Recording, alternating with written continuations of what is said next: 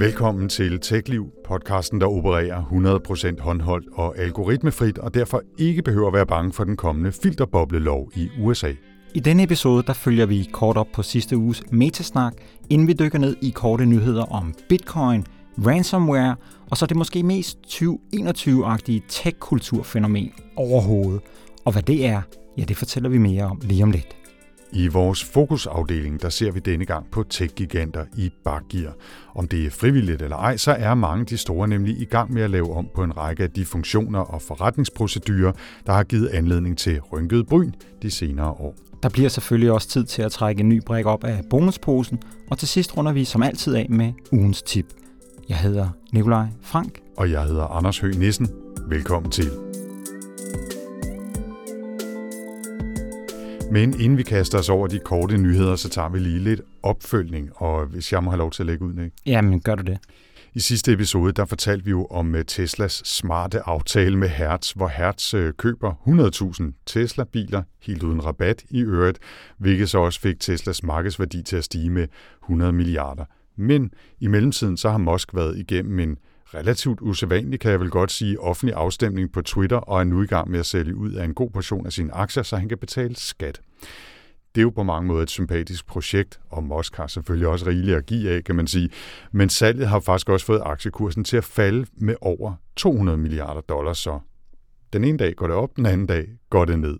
I talende stund der er Teslas markedsværdi dog stadig over de 1000 milliarder dollars, og det er jo også en pæn slat. Ja, det må man sige. Så han, han, de nåede rigtig højt op, inden de så faldt igen. Sådan ja, er det jo. De klarer sig nok. Ja, det tror jeg også. Jeg synes også, vi lige skal følge op på vores øh, seneste snak om metaverset. Journalisten, tekstjournalisten Joanna Stern fra Wall Street Journal, hun har nemlig lavet en rigtig glimrende video, hvor hun har tvunget sig selv til at teste metaverset i 24 timer alene det, det synes jeg er faktisk, at vi lige skal give hende en lille hånd for. Ja, det er, det, hun har taget en forhold, må man sige. Det, det er lang tid med et par VR-briller på hovedet i hvert fald. Ja. Så. Men øh, grunden til, at den er, er ret anbefalesværdig, den her video, det er, at at hun viser sådan meget i øjenhøjde både sådan de muligheder og de udfordringer, der er ved at opholde sig i metaverset. Sådan på positiv siden, der er, der siger Stern, at sådan noget som fitness, det virkelig virker. Og, og sådan noget med at holde møder, det er også øh, ret godt faktisk. Selvom at det er lidt mærkeligt det der med, at man ikke har nogen ben endnu i metaverset. Altså man er, man er ligesom en torso med, med, med et hoved på, ikke? Det, mm-hmm. det, det er lidt specielt, men det er jo sådan noget med, ja. at de der controller, der kan aflæse ligesom dine armbevægelser, de er ikke nået til benene endnu. Så, så skal man også have controller på fødderne. Det er næste skridt. Legs are coming, som, øh, som, som, som en, øh, en, en kilde sagde til hende der. Ikke? Øh, på den anden side, så, så tager hun også på Comedy Club, og det var altså lidt vildt at se, synes jeg, det der med, at hun er på en Comedy Club, hvor der er en ægte komiker og ægte bartender altså det er stadigvæk avatarer, men det er rigtige mennesker, der ligesom betjener hende i baren og sådan noget. Og der oplever hun blandt andet, at, øh, at, at ham gutten, der står og er sjov op på scenen, sådan ligger an på hende. Ikke? Og det viser jo også på en eller anden måde, at der er en helt ny række af problemer, som vil udfolde sig i metaverset. Ja, der er faktisk en gammel række af problemer, ikke? fordi det er jo præcis det, man har oplevet i chatrum. Altså, jeg skulle nærmest til at sige, så længe vi kan huske, ikke? Fordi der, det er jo også virkelige mennesker, og lige snart virkelige mennesker mødes i en digital virkelighed, og for så vidt også ude i den fysiske virkelighed, så er der jo nogen, der misbruger det, eller udnytter det på forskellige måder, eller der opstår bare mærkelige situationer. Ikke? Ja, det gør der, men jeg tror bare, at de situationer, der kommer til at opstå i metaverset, potentielt er endnu vildere, end det, som vi har oplevet indtil videre. Og øh, det, det, det, det er man altså også godt klar over, fordi den her problematik, den adresserer Metas CTO og øverst ansvarlig for udvikling af metaverset. Han hedder Andrew Boss Bosworth. I et internt notat, som Financial Times har set, der skriver han, at han ønsker, at Metas virtuelle verdener, Meta det er jo altså dem, der plejer at hedde Facebook, men at deres virtuelle verdener, de skal have et næsten Disney-agtigt sikkerhedsniveau. Bosworth han siger direkte, at chikane og andre former for giftig adfærd kan udgøre en eksistentiel trussel mod virksomhedens planer om at udvikle metaverset, fordi det simpelthen kan støde almindelige forbrugere væk. Og det er jo altså også øh, tankevækkende, vil jeg sige. Vi linker til Joanna Sterns video i vores show notes, og jeg kan faktisk godt allerede love, at det ikke er det sidste, I har hørt om metaverset i den her udsendelse. Uh, teaser.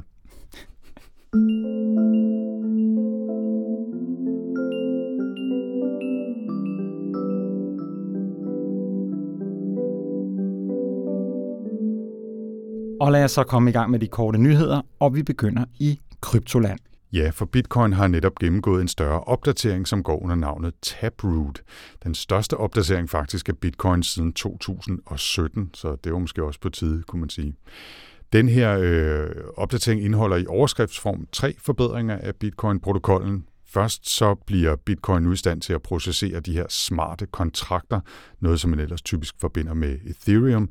Så bliver transaktionerne også mere private, og så bliver de også mere effektive, hvilket leder til lidt lavere strømforbrug og i hvert fald lavere transaktionsgebyrer. Og det her med smarte kontrakter, det er jo nok det, det der fylder mest i Taproot-opdateringen, og det går basalt set ud på, at man ligesom kan bruge blockchainen bag Bitcoin til at eksekvere kontrakter, hvis de betingelser, der er indskrevet i den her digitale kontrakt, bliver overholdt.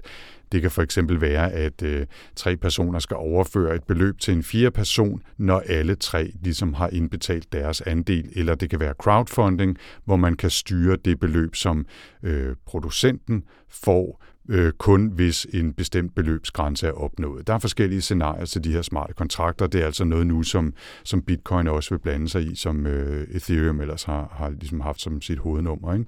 Mm-hmm. Øhm, den her Taproot-opdatering førte i øvrigt umiddelbart til, at bitcoin-prisen kom op og ringe i nærhed, nærheden af sit all-time topniveau på ca. 69.000 dollars, men den er så faldet lidt igen siden og har taget et mindre dyk. Det er stadigvæk øh, en høj kurs, men ligger lige under 60.000 dollar her i, i talende stund. Jeg synes dog lige, at jeg vil nævne, jeg tror, jeg indfører, hver gang vi siger bitcoin eller blockchain, så siger vi også, at vi skal huske, at mange af de her kæder fungerer på en ekstremt energikrævende og klimabelastende façon, og det ville jo være rart, hvis den næste opdatering også taklede den udfordring. Det ville det helt sikkert. Vi bliver i den forunderlige verden af moderne teknologier, hvor maskinen ikke altid gør det, som man kunne ønske, at den gjorde.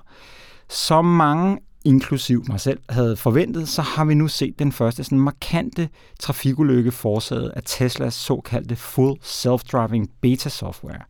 Ganske enkelt fordi, at computeren traf en forkert beslutning. Der er jo tale om den her mest avancerede version af, af Teslas software, som forløbig kun er sendt ud til sådan få udvalgte beta-tester. Og de her beta-tester, det er jo altså i virkeligheden bare helt almindelige bilejere. Den her ejer, der var involveret i ulykken, han øh, kom heldigvis ikke alvorligt til skade, men han fik til gengæld sin bil smadret rimelig godt og grundigt. Han beskriver i rapporten til myndighederne, at Teslaen kørte i det her full self-driving mode og kørte ind i den forkerte vognbane i et venstresving, hvor den blev ramt af en anden bil. Han øh, siger, at bilens computer gav øh, en advarsel sådan halvvejs gennem svinget, og så forsøgte føreren ligesom at tage, tage styring over bilen, men så tog computeren styringen tilbage og fortsatte svinget direkte ind i, i, i den anden bilist. Og det resulterede altså i et sammenstød og i, at den her Tesla blev alvorligt beskadiget på førersiden. Spørgsmålet er jo lidt nu, hvad der kommer til at ske. Altså, jeg har jo tidligere spået, at, at øh, en ulykke med den her beta-software kun var et spørgsmål om tid det, jeg ved ikke, om det var specielt øh, øh, øh, modigt af mig, fordi at, øh, sådan er det jo, ikke? Ja. Men øh, myndighederne, de har jo altså allerede kastet deres blik sådan ret voldsomt på Tesla, og de er jo virkelig ikke glade for det der med, at almindelige mennesker kører rundt og agerer beta-tester for en, det, det, som Elon Musk jo håber bliver en, en robot, kan man sige med tiden. Så det skal blive spændende at se, om der kommer en eller anden form for et uh, forbud mod den form for test. Tesla de er jo altså godt klar over de her udfordringer. De har jo blandt andet flere gange på det seneste udskudt øh, nye versioner, og også endda trukket versioner tilbage, som de havde rullet ud. Men det er jo lidt øh, tricky det her, fordi at øh, Tesla har jo solgt den her full self-driving pakke til, til, øh, til ejer af bilen for 60.000 kroner. Og derfor har de jo altså også på en eller anden måde lidt travlt med at få det rullet ud, ikke? fordi at det er så mange penge at betale up front med den der lovning på, at din bil er selvkørende i 2019, ikke? og nu er vi snart i 2022, og den kører virkelig stadig ikke sig selv. Ikke? Mm.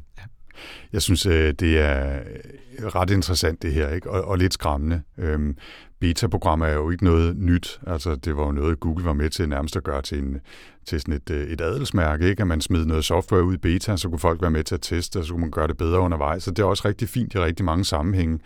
Vi er jo sådan nogle, som jævnligt deltager i Apples store beta-programmer med næste versioner af styresystemet, både på iPhone, iPad og Mac-computer. Ikke? Men det er jo i en eller anden grad på eget ansvar. Ja. Og, og, og i tilfældet Apple for eksempel, så advarer de jo også om, det er det er beta-software, det kan være propfuld af fejl, det kan være ting, der ikke virker. Du kan pludselig opleve, at din computer ikke kan bruges, så du må ikke, altså det skal du vide, og det er bare ansvar, du installerer det. Og det gør folk jo så alligevel, og det er ikke sikkert, at alle læser det med småt og så videre. Men i de aller, aller fleste tilfælde, så er det jo ikke med risiko for liv og lemmer, hvis ens iPhone pludselig fryser, eller en app crasher, eller et eller andet.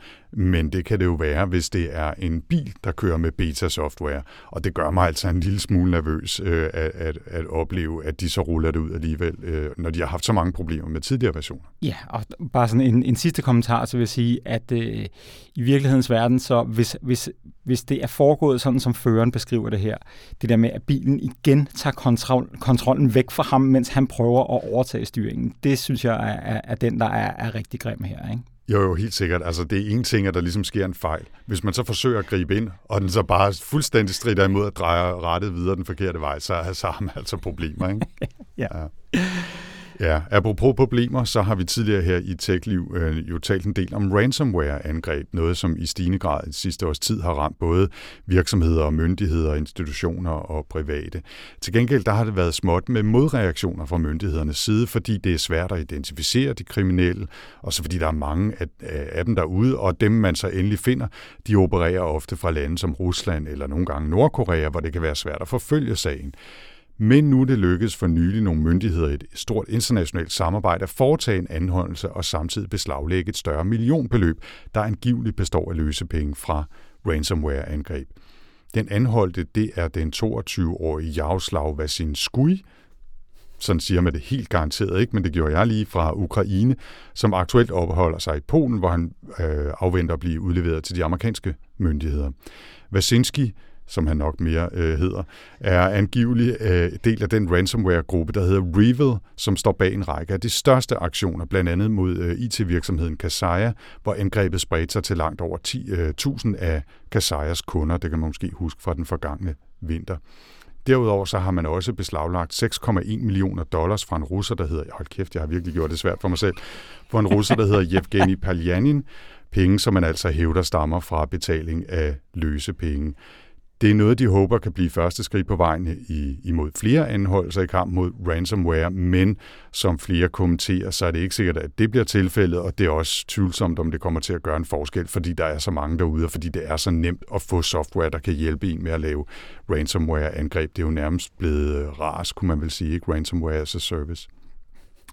Øhm, jeg vil bare lige nævne også en sjov historie, nu vi snakker om myndigheder og FBI og store amerikanske efterretningstjenester og sådan noget. Ikke? Det er jo ikke altid kun de har medvind, øh, som de har haft her, fordi forleden der lykkedes det nogle hacker at trænge ind i FBI's mailsystem, overtage en computer og bruge den til at sende spam-mails til over 100.000 modtagere, hvor de skrev falske informationer om trusler mod de her øh, modtageres computer jeg tror ikke, det var et ransomware-angreb, men det minder jo om, at man altid skal være på vagt, når man modtager mails med advarsler eller gode tilbud, også når beskederne ser ud til at komme fra ellers troværdige kilder. Ja, altså hvis uh, du foregår et tilbud fra FBI, så ved jeg altså ikke rigtig, hvad, hvad du skal gøre i virkelighedens Hvis, hvis FBI tilbyder dig at købe Viagra, eller uh, at du kan få en hel masse penge, hvis du bare sender 100.000 til Nigeria, så tror jeg, du skal, du skal passe på. Ikke? Hvis øh, ransomware det er virkelig 2021, så er NFT'er det afgjort også. Så jeg tror virkelig, du tager førstepladsen med den næste historie her, Nick. Ja, fordi som lovet, så skal vi jo tilbage til metaverset. Denne gang krødder med ja, 2021's måske mest hypede teknologi, NFT, altså de her non-fungible tokens. Et pladselskab, der hedder 1022 PM, og det er et underselskab af verdens største pladselskab, Universal, de har dannet et band bestående af fire NFT'er, som går under bandnavnet Kingship. Og sådan mere præcist er der tale om fire tegnede, men altså digitalt skabte aber fra NFT-kollektionen Board Ape Yard Club, som tidligere er blevet solgt for store millionbeløb. Og bandet er simpelthen opstået som et samarbejde mellem ejeren af de her fire NFT-aber, som er en, en gut, der hedder øh, Jimmy McNellis, som er sådan en samler af NFT'er, og så direktøren for det her pladselskab, som hun hedder Celine Joshua. Og det særlige ved det her er jo, at, at når han har købt de her NFT'er, McNellis her, så har han jo samtidig købt de kommercielle rettigheder Og derfor er han jo nu simpelthen blevet delvis band ejer, fordi at han jo har altså ejers, ejerskabet over det her Kingship band sammen med pladselskabet. Okay, det, det er forvirrende allerede, men fantastisk. Ja, på sådan ja. en meget indforstået 2021 måde. Ja. ja. Jamen, jeg prøver at fortsætte her, og så må ja, vi se om... om, om ja, ja, ja, ja. Fordi altså meningen med Kingship er jo selvfølgelig, fordi det er NFT'er, som øh, de skal selvfølgelig, deres band skal leve i metaverset. De skal simpelthen vækkes til live i metaverset. Og pladselskabet de har derfor hyret et hold af kryptokunstnere og animatorer, som skal transformere de her aber til tredimensionelle levende karakterer. Og samtidig skal der jo så skabes noget musik til bandet, ellers er det jo ikke rigtig et band, hvis de ikke spiller musik. Og det vil simpelthen blive udgivet også ligesom almindelige øh, musikudgivelser. De er også i gang med at udvikle en markedsføringsplan, helt som de gør til alle andre bands. Og ja, som nævnt, så skal Kingship, de skal leve i metaverset, og hvis planerne altså holder, så vil du måske inden længe kunne gå til koncert med Kingship på samme måde, som Joanna Stern gik til et stand-up comedy show. Altså tanken er også, at du vil kunne møde bandet sådan i spil og andre virtuelle universer, og i virkeligheden er det jo altså kun fantasien, der sætter grænser for, hvordan et NFT-band i metaverset kan kommercialiseres. Jimmy McNellis det er ham, der ejer de her NFT-aber, han udtaler dog, at det hele er så nyt, at ingen aner, hvor, hvordan det ender. Han siger, vi forsøger stadig at finde ud af præcis, hvad det er. Jeg håber, at Kingship bliver en af de første måder, almindelige mennesker bliver introduceret til NFT'er i metaverset. Anders, ja, du må simpelthen komme med en ja, kommentar på det her. Altså, jeg tror, at øh, du ved godt, at øh, de store ordbøger, de udnævner ligesom nye ord, som er årets ord. Og jeg tror, NFT-abe, det, det burde ligge ret højt på den liste. Ikke? Det er virkelig, hvis man ikke ved, hvad NFT'er er, og ligesom kender en grundlæggende idé, så fatter man ikke en skid her. Og selv for sådan en som mig, som nogenlunde har en idé om, hvad både NFT'er og metavers er, så er jeg sådan lidt, fanden er det, der foregår? Ikke? Samtidig synes jeg, det er meget sjovt, at man udforsker de her muligheder. Og, og det er jo ikke sådan fuldstændig nyt, og måske er det bare, fordi der er aber involveret, at jeg kommer til at tænke på Gorillas. Øh, det her band, som jo også var sådan nogle med nogle virtuelle, eller i hvert fald tegnede karakterer, som med fiktive personligheder, som udgjorde det her band, hvor var det Damon Albarn og, og en række andre, som ligesom udgjorde den musikalske øh, backend. Ikke? Ja. Så det er jo ikke, fordi det er sådan fuldstændig nyt. Der kommer så bare et crazy digitalt lag ovenpå gennem NFT'er og så det her metaverse-aspekt. Ja, ja, og så, og så er så det, det, der er godt ved at have et digitalt band, er at de kan jo spille 16 koncerter samtidig, og de kan også optræde til din fødselsdag. Ikke? Også, altså, der er, altså, der er jo ikke nogen grænser rigtigt, men, men det er lidt vildt, Anders.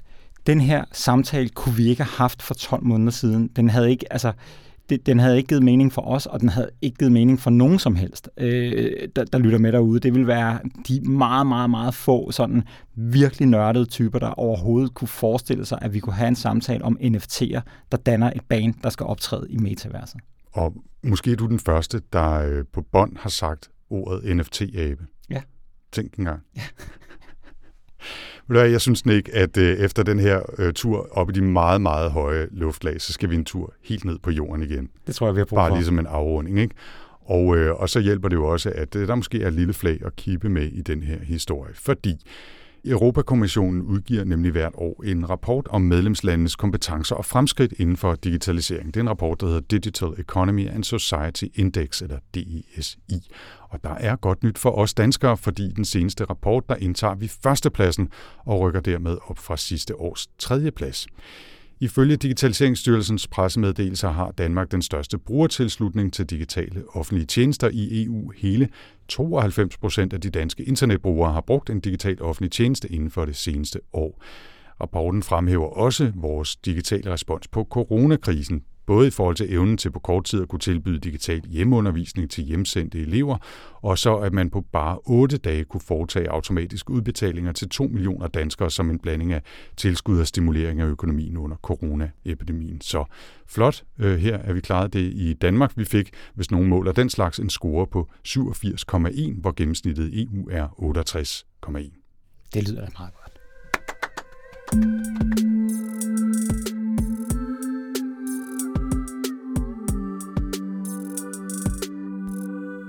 Nå, Nick, vi er kommet til bonusposen, og det var jo dig, der trak en brik sidste gang og fik en udfordring, og jeg bad dig om at teste Shortcuts-appen, som jo nu er kommet til Mac efter tidligere kun at have været en iOS-feature. Shortcuts er jo den her app, hvor man kan blokprogrammere genveje og automatisering, altså tidligere på mobilen, men nu også på Mac'en. Så hvad har du lavet, og hvordan er det gået? Ja, altså den hedder jo faktisk Genveje på dansk appen, så det skulle vi måske bare kalde den, selvom at, at den sådan hedder shortcut. Det, men, det er en god idé. Jeg ja, bruger ja. alle mine styresystemer på engelsk, så derfor er jeg sådan lidt øh, okay. øh, arbejdsramt. Yes. Men altså, jeg har lavet to forskellige genveje, og jeg må sige, vi er nok i den simple ende, men, men man skal jo starte et sted, kan man okay. sige. Det, den ene genvej, jeg har lavet, det gør, at jeg med et enkelt klik kan åbne de to apps, som jeg altid bruger side om side, når jeg skriver et nyhedsbrev. Det er sådan bare for en god ordens skyld, skrive af dem Ulysses og læse senere appen Good Links, hvor jeg ligesom samler indhold. Og nu har jeg altså oppe i toppen af min menulinje på Mac'en, der har jeg sådan en genvejsmenu, og her kan jeg så vælge en genvej, som jeg har kaldt Ulysses og Good Links, og så åbner den de to programmer side om side ved hinanden. Og det er jo meget smart, fordi før i tiden, der skulle jeg først åbne den ene app, så skulle jeg åbne den anden app, så skulle jeg placere den ene app i højre side af skærmen, og den anden app i venstre side af skærmen.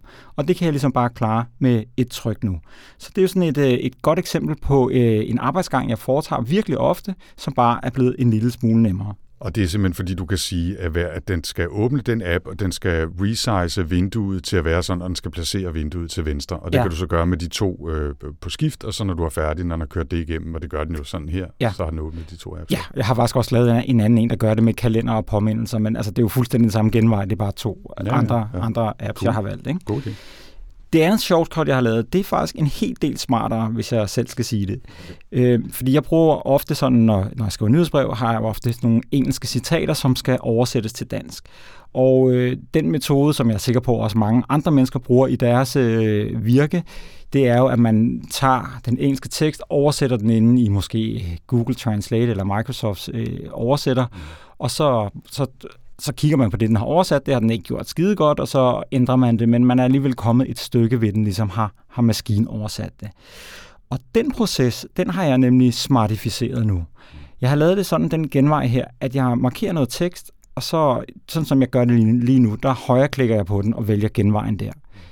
Det den så gør er, den markerede tekst snupper den, putter ind i oversætteren, detekterer, hvad for et sprog det kommer fra, oversætter det til dansk, og gemmer det i udklipsholderen. Så når jeg har markeret noget tekst og trykket på kør den her genvej, så kan jeg gå direkte over mit dokument og sige Ctrl V eller sæt ind, og så sætter den simpelthen den danske oversættelse ind. Og det vil sige, at før i tiden, der skulle jeg jo, der, der plejede jeg kopiere teksten, gå over i min browser, åbne en ny tab, gå på Google Translate, sæt teksten ind, oversæt til dansk, markere teksten for at kopiere den ud igen, og alt det kan jeg nu klare sådan med et, et tryk. Så det er altså en genvej, som jeg er blevet rigtig glad for. Ja, nu er det jo ikke øh, nødvendigvis min øh, rolle her at skulle stå og evaluere dine shortcuts, men jeg synes begge to er virkelig fede. Altså, jeg var en lille smule nervøs, fordi du ikke rigtig har brugt det tidligere, for om det bare vil være sådan noget, jeg tager et eller andet, der, der er lavet på forhånd, øh, se hvad jeg kan. Ikke? Ja, jeg, jeg brugte måske også øh, i udgangspunktet noget, der var men, lavet på Men det, det må man gerne. Ja. Det tror jeg faktisk nærmest er, er en fordel, ikke? Ja. fordi det, ellers kan det sgu godt være lidt svært at komme i gang, og, ja. og, og super fin idé, det der med at kopiere fra andre og tilpasse. Det er også det, jeg har gjort med, tror jeg, 9 ud af 10 af de shortcuts, jeg har brugt gennem tiden. Ikke? Og jeg synes jo især, at den anden er super fed fordi den, den øh, illustrerer virkelig, at man skal igennem en masse skridt ellers, og dem kan man spare nu her ved at lave en genvej, som er forholdsvis simpel at lave, men som virkelig altså, kan spare dig for mange sekunder og meget irritation ja. øh, i, i hverdagen. Det synes virkelig, det er, det er siger overraskende godt, det lyder så nedladende, ikke? men jeg synes virkelig, det er nogle fede øh, genveje, du har ja. lavet her, så jeg tror faktisk, jeg skal ind og stjæle øh, et par af dem. Altså, det, det er helt sikkert. Jeg har, en, jeg har en lille udfordring med det, og, og som jeg ikke helt har fået løst endnu, og det er, at man kan jo også lave sådan nogle genvejstaster, så du trykker sådan et eller andet Ctrl-Shift-J eller et eller andet, som du kan sige, du skal, du skal køre den her genvej, når jeg trykker på de her. Men der, jeg synes bare, jeg har oplevet, at det ikke virker altid. Så står jeg inde i en eller anden app, som så også bruger den genvej, og så åbner den en eller anden sidemenu eller et eller andet, i stedet for at køre det shortcut der.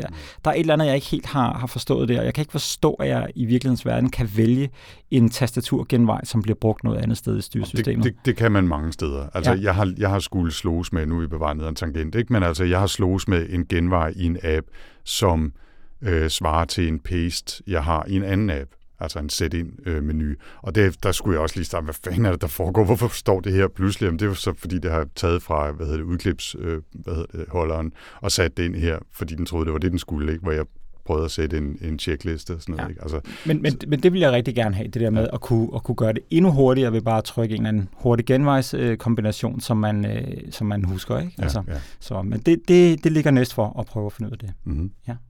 Så øh, jeg håber, at jeg har bestået. Du har mere end bestået. Du har bestået med UG og kryds og slange og hvad det hed for øh, 200 år siden. Ja, ja det er godt.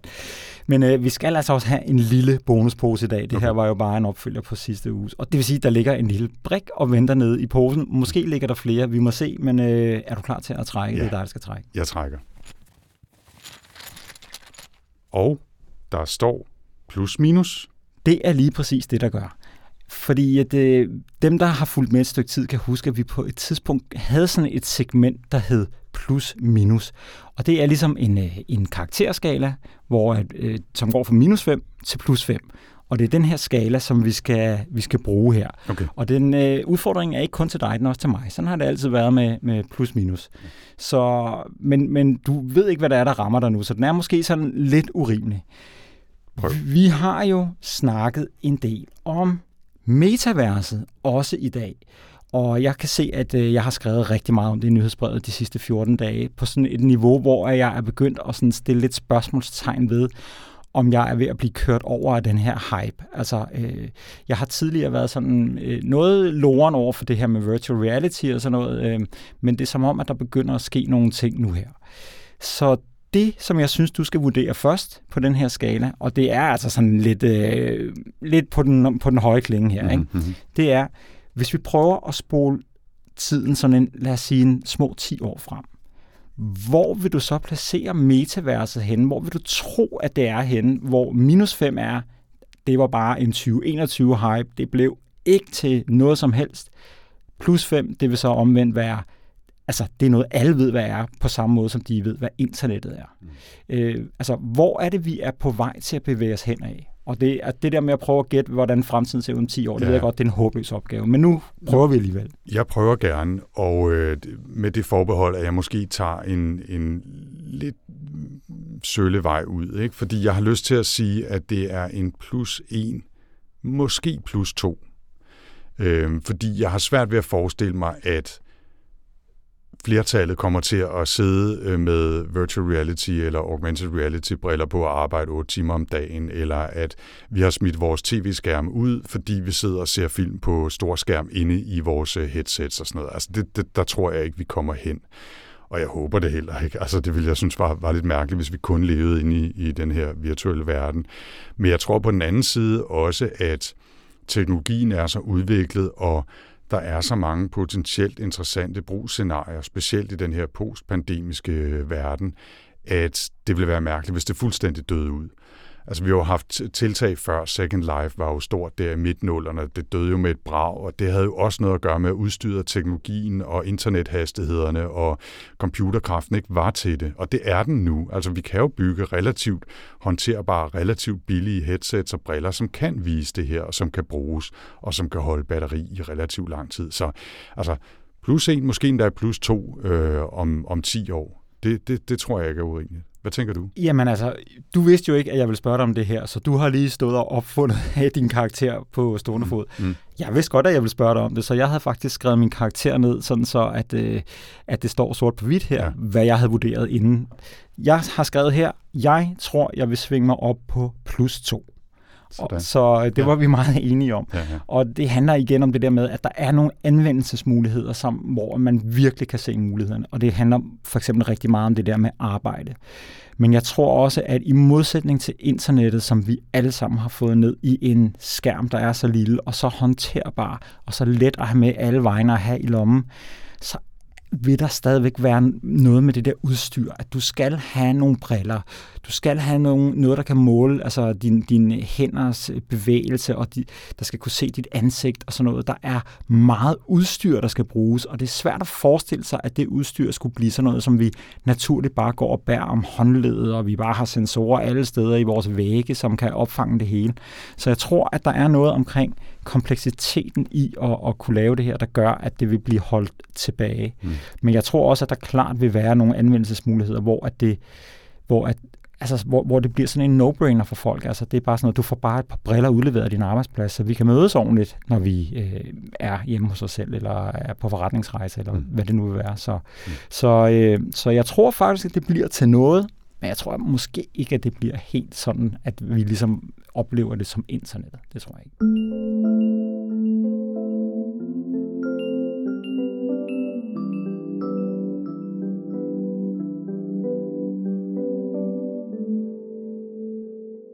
Vi skal videre, og vi skal i gang med den her episodes fokus, som vi har kaldt for tech-giganter i bakgear. Der er nemlig de seneste uger sket en lang række små ændringer hos flere af de store techfirmaer, hvor funktioner eller regler, der har vist sig at være problematiske, bliver rullet tilbage, eller hvor det faktisk lader til, at de lytter til den kritik, der bliver rettet imod dem. Og nu er der jo ikke nødvendigvis mange af tech-giganterne, der har for vane at gøre gode ting, bare fordi de er så søde, at de gerne vil hjælpe os. Så der er jo klart et element af, at de forsøger at rette ind, inden de måske bliver tvunget til det ved, ved lov. Men lad os starte med en række af de her ændringer, som ligger til grund for vores fokus, og så kan vi runde af med en, en perspektivering på dem sådan i, i fællesskab. Så vil du ikke lægge ud, Nick? Jo, det vil jeg gerne. Øhm, jeg synes, vi skal starte med YouTube, fordi de har jo den her uge ændret den her såkaldte dislike-knap ret dramatisk. Den har jo været der fra platformens start af, hvor man kan enten like eller lave en tommelfinger nedad, afhængig af, hvad man synes om videoen. Den her nedadpegende tommelfinger, den er stadigvæk synlig under alle videoer, og du kan også godt trykke på knappen. Men Google har nu gjort det, eller ja, det er jo Google ejer YouTube, de har jo gjort det sådan, at det kun er personen, der har publiceret videoen, der kan se, hvor mange der har trykket på knappen. Det vil sige, for offentligheden er det altså ikke længere muligt at se, hvor mange der har trykket dislike. Og YouTube de begrunder ændringen med, at mange af platformens creators har været udsat for regulære dislike-angreb, og at folk, der netop er begyndt at publicere videoer på deres platform, særlig ofte bliver ramt af de her øh, voldsomme dislike-angreb. YouTube siger dog, at de har valgt at beholde knappen, blandt andet for at brugerne ved deres negative reaktion på videoerne kan påvirke deres individuelle YouTube-algoritme, ved ligesom at gøre opmærksom på, at jeg vil ikke se mere af det mm, her mm. indhold. Men Nick, øh, du var jo, da du skrev om det i, i nyhedsbrevet her forleden, der var du ret hurtig til at give en thumbs up til øh, den her YouTube-ændring øh, og deres beslutning, fordi det her med, at der er mange dislikes på en video, er en form for negativ adfærd, som godt kan føles som et overgreb for den, der har skabt videoen. Men der er måske nogle aspekter, som, som du og jeg også faktisk havde overset sådan i den indledende begejstring, fordi der er flere YouTubere, og også en af YouTubes stiftere faktisk, der har sagt i den forgangne uge, at dislikes jo også bliver brugt til at signalere til andre brugere, hvis der er noget i vejen med en video, altså hvis den bruger falsk information, eller, eller øh, spreder propaganda, eller altså der var et eksempel med en øh, Squid Game sæson 2 teaser, der var det rene opspind, ikke? og så kan man bruge dislike til at vise til andre, den her video er, er knald og ballade. Ikke? Så hvis en video har 1000 likes, men 20.000 dislikes, så kan det faktisk godt være en hjælp til at gøre det tydeligt for brugeren, at der er noget galt. Og det mister man jo så, hvis man bare ikke viser antallet af dislikes. Ikke? Ja, og det er fuldstændig sandt. Den, den vil jeg sige, den havde jeg måske også lige overset der i, i al hast, da jeg, da jeg skrev det. Øhm, og, og det er jo faktisk et problem, fordi at, at det er jo en vigtig funktion. Altså det er jo vigtigt at kunne gøre opmærksom på, at der er noget galt, øh, når, når det er øh, lagt ud til, at det er almindelige brugere, der åbenbart skal, skal moderere her skidtet mm. derude. Ikke? Øh, men jeg, jeg vil bare stadigvæk godt sige, at jeg synes ikke, at en dislike-knap er det rigtige.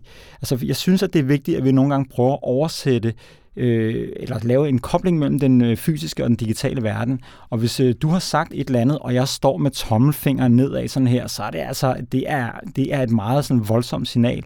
Og det er ikke den rigtige knap at bruge til at sige, at der er noget galt. Så jeg, jeg synes, at det er vigtigt måske, at der er en knap, men det kunne godt være en eller anden form for en flagknap, eller et eller andet, hvor man kan flagge, at der er noget galt her, eller man kunne måske endda ligefrem få lov til at vælge, der er noget galt, det er falsk, eller der er noget galt, mm. det er propaganda. Mm. Øh, det er der også en masse problemer i, men, men jeg synes, det er da mere tydeligt, hvad det er, end når man bare øh, siger, jeg kan ikke lide den her. Så.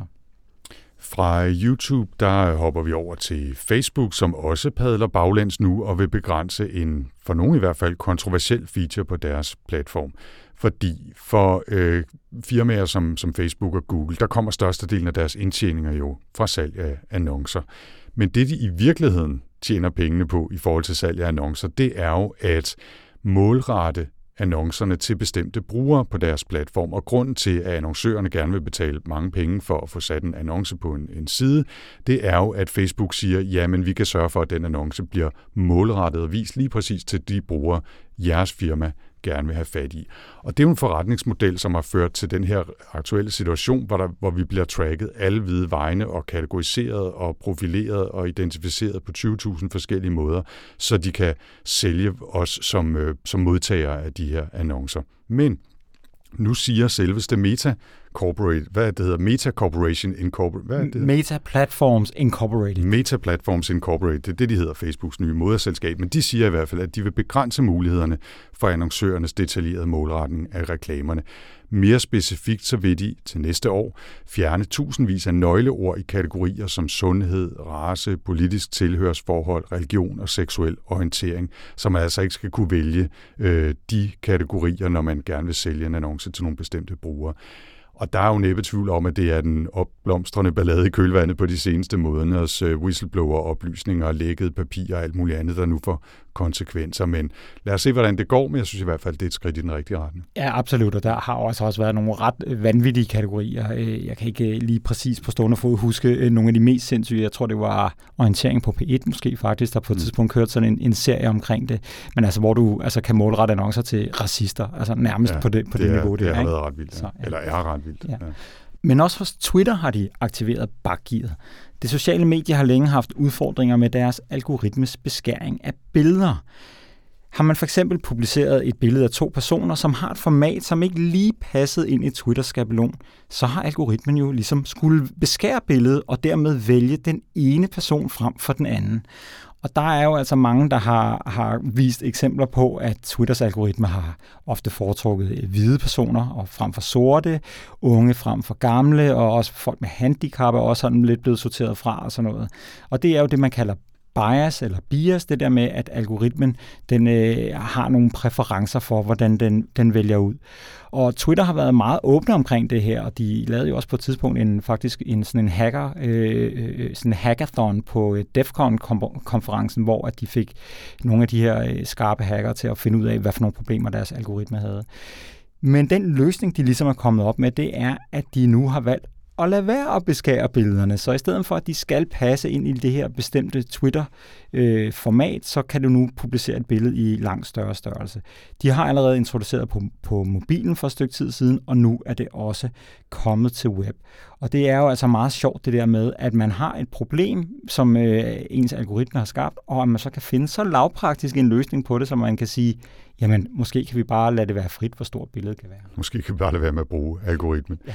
Og, og måske kan man lige følge op på den historie med en øh, aktuel nyhed også om, at der er politiske kræfter i USA, som arbejder på øh, at, at lave en lov, hvor brugerne simpelthen selv skal kunne vælge på en digital tjeneste eller platform, om de vil se et øh, feed, der er bestemt af algoritmer, eller om de vil se et feed, hvor øh, for eksempel øh, indholdet bare er sorteret efter øh, kronologisk eller anden relevant rækkefølge. Det kan jo være, at man øh, søger efter bøger på Amazon, og så i stedet for, at man får den der med, du har tidligere købt, og folk som dig har også købt, eller et eller andet, så får man simpelthen bare søgeresultater baseret på indhold, uden hensyntagen til, hvad jeg har købt tidligere, eller hvad folk, jeg har øh, øh skrevet med, har sagt tidligere, hvis det er på Facebook eller Twitter. Ikke? Ja, og det er jo måske endnu mere relevant på sociale medier, hvor at der vil det jo simpelthen bare komme i, øh, i kronologisk rækkefølge, frem for at der er noget indhold, der bliver fremhævet frem for andet, og noget, som slet ikke bliver vist for dig, fordi ja, sådan gør det jo også. Lige ja. præcis. Ja. Det her lovforslag, det hedder Filter Bubble Transparency Act, og skal jo altså bekæmpe øh, effekter som det her, hvor der bliver brugt algoritmiske øh, visninger, enten på sociale medier eller i butikker osv. Og ideen, som jeg egentlig meget godt kan lide, det er, at man ikke bare forbyder firmaerne at bruge algoritmer, fordi der kan jo også være masser af værdi i det, øh, men at man lader brugerne selv vælge, om man vil have den rene udgave eller den algoritmiske udgave baseret på personlige data og, og dermed en mere individuel oplevelse. Ikke? Jeg er også fuldstændig for, jeg, jeg er sikker på, at øh, den sikkert øh, vil blive skjult et eller andet sted, og der er ikke særlig mange, der vil slå det til og alt sådan noget, og jeg ved ikke, hvor stor en forskel det vil gøre, men jeg kan godt lide tanken om det i hvert fald. Måske skulle vi lige indsparke for en god ordens skyld, at det her lovforslag i en meget tidlig fase, og det bliver aktu- ikke aktuelt i år, og næppe heller til næste år, men der bliver i hvert fald arbejdet på det, og det er jo et øh, fint træk. Ja. Vi skal også lige et hurtigt smut forbi Instagram, som er klar med en test af en ny funktion, som de muligvis kommer til at rulle ud til alle Insta-brugere inden så længe. De er nemlig gået i gang med at teste en tag en pause-funktion i deres app. Og det fungerer helt lavpraktisk ved, at brugeren selv kan vælge, øh, om de vil have en påmindelse om, at de skal huske at tage en pause fra det sociale medie, hvis de ligesom bruger det for lang tid. Du kan så selv vælge, om det skal være 10 minutter, eller 20 eller 30 minutters doomscrolling, der ligesom gør, at du vil have den her øh, pop-up, der kommer op på skærmen og siger, have a break and a KitKat. Ikke? Øh, og jeg, du er så meget et produkt af din tid. jeg, jeg, jeg synes, det er en meget fin lille ja. feature. Øh, men det er sådan lidt en gratis omgang, ikke? Altså, fordi vi har jo allerede set, både iOS og Android har jo de der øh, funktioner indbygget med, at du kan gå ind og sige, den her app må jeg kun bruge 30 minutter om dagen eller et eller andet.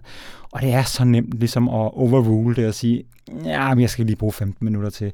Så, så, så det, det, det er også sådan noget, hvor de på en eller anden måde ruller PR-apparatet ud og siger, jamen se nu, hvad vi gør og sådan noget, men gør det en forskel i virkelighedens verden. Ikke? Altså personligt så bruger jeg det faktisk nogle steder på nogle tjenester, det der med kun 15 minutter om dagen, og, og jeg synes i hvert fald, at jeg skal, jeg skal lige, jeg bliver lige mindet om det. Hov, nu, nu skal jeg faktisk øh, overskride mine egne grænser, hvis jeg lige giver mig selv 5 minutter mere. Så jeg synes ikke, det er en dårlig feature, men det er klart, at man kan også øh, skrue for meget op for PR-maskinen øh, i kølvandet på den, så er det, så er det heller ikke vildere. Vel? Nej.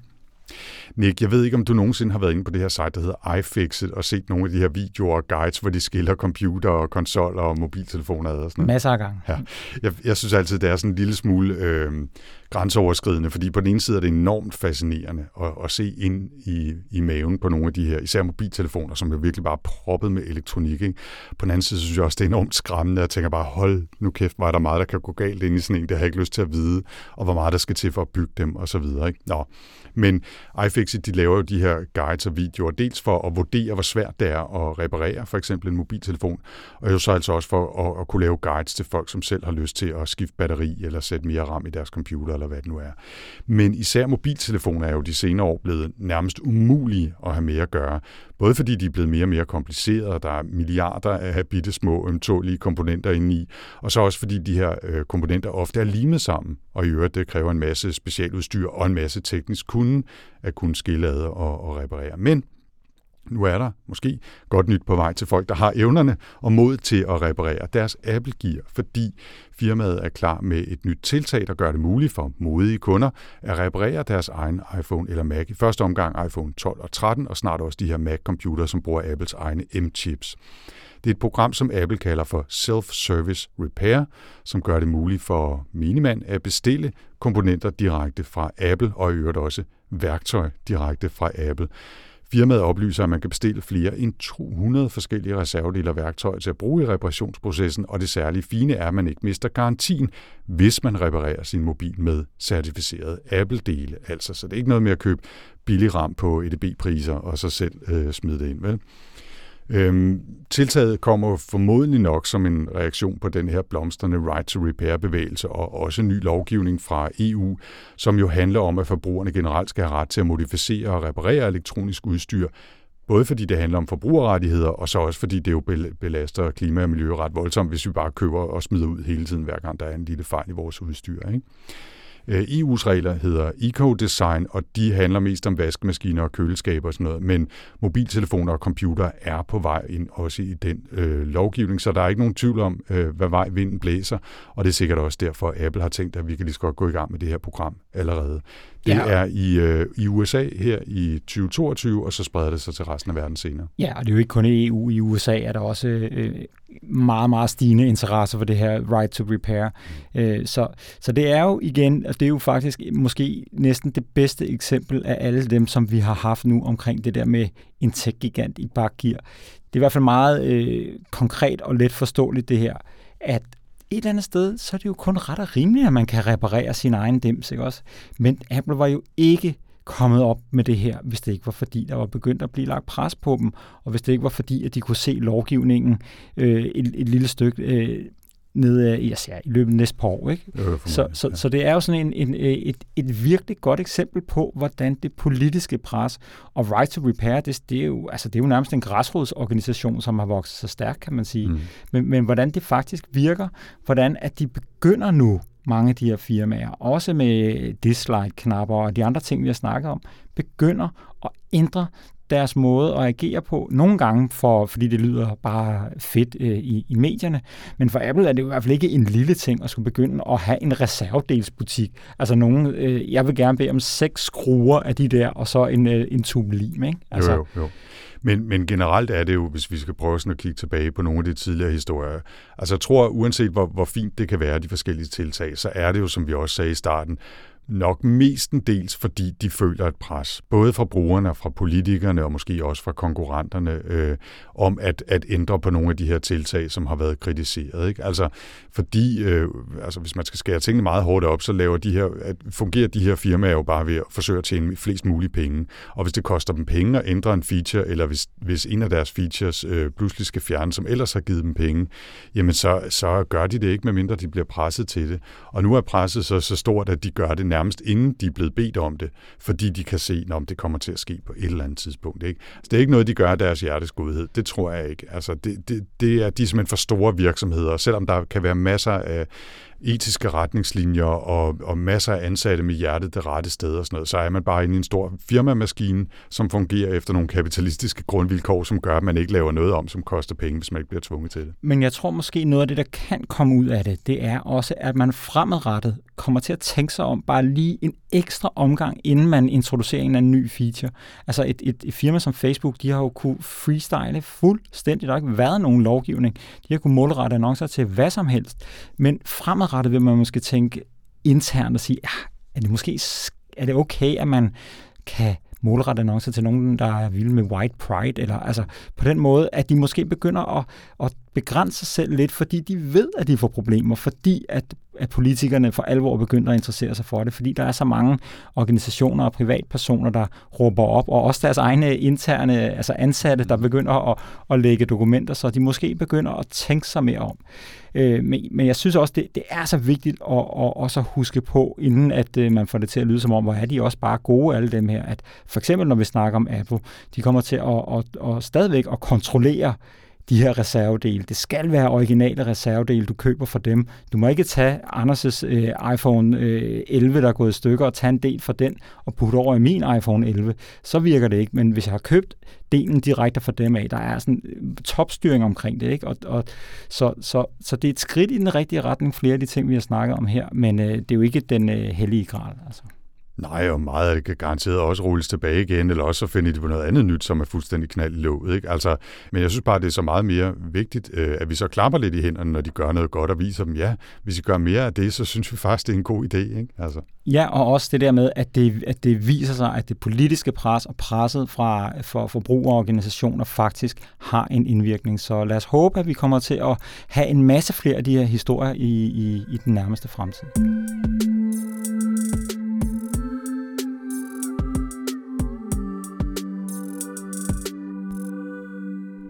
Er ved at være færdige for i dag, men vi skal lige have et hurtigt tip, inden vi lukker og slukker, og Nick, det er dig, der deler. Ja, fordi det er jo ved at være julegavetid, og for alle jer og os gadgetglade, der troligt øh, køber køber så og udstyr og apps og services i lange baner, der kan det måske være meget godt med nogle guides til, hvad man skal købe og hvad man ikke skal købe. Og øh, den guide, som jeg gerne vil tippe til i den her uge, det er en lidt særlig guide. Det er Mozillas årlige udgave af den guide, der hedder Privacy Not Included. Og det er sådan en samling af en en lang række af gadgets og services og apps, som man kan tjekke, hvor gode er på en privatlivsskala. Den starter øh, fra not creepy i den ene ende, og så bliver det mere og mere creepy, indtil det i, slut, i slutningen bliver super creepy. Og der kan du altså så tjekke et produkt eller en, en app og se, hvor den lander på den her skala. Og vi snakker altså ikke om, at det bare er sådan, øh, om den her super creepy. Det er ret detaljerede informationer, Mozilla har, har lagt om, om, om, omkring de her.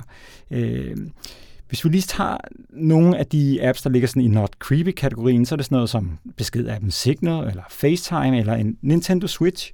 Og omvendt over i super creepy-kategorien, der har vi en app som Tinder, eller Facebooks Portal, det her smart display, og også et Amazon Fitness armbånd, det der hedder Halo Band. De har også sådan en beskrivelse af hver firmas track record, sådan hvor, hvor gode er de i virkeligheden sådan, til at, at beskytte brugernes data. Og så har de også nogle andre øh, beskrivelser under overskrifter som Can it snoop on me? What data does the company collect, og hvordan bruger det her firma de her data. Mm. Så det er altså en ret udførlig øh, beskrivelse af mange helt almindelige produkter og services og tjenester derude. Og den synes jeg, at det kan være værd at tjekke ud uanset om du har tænkt dig at købe noget eller ej, så er det, så er det sådan en meget god øh, opsamling af, hvor henne på skalaen ligger forskellige produkter. Og det linker jeg i hvert fald til i show notes. Det er Mozillas Guide Privacy Not Included.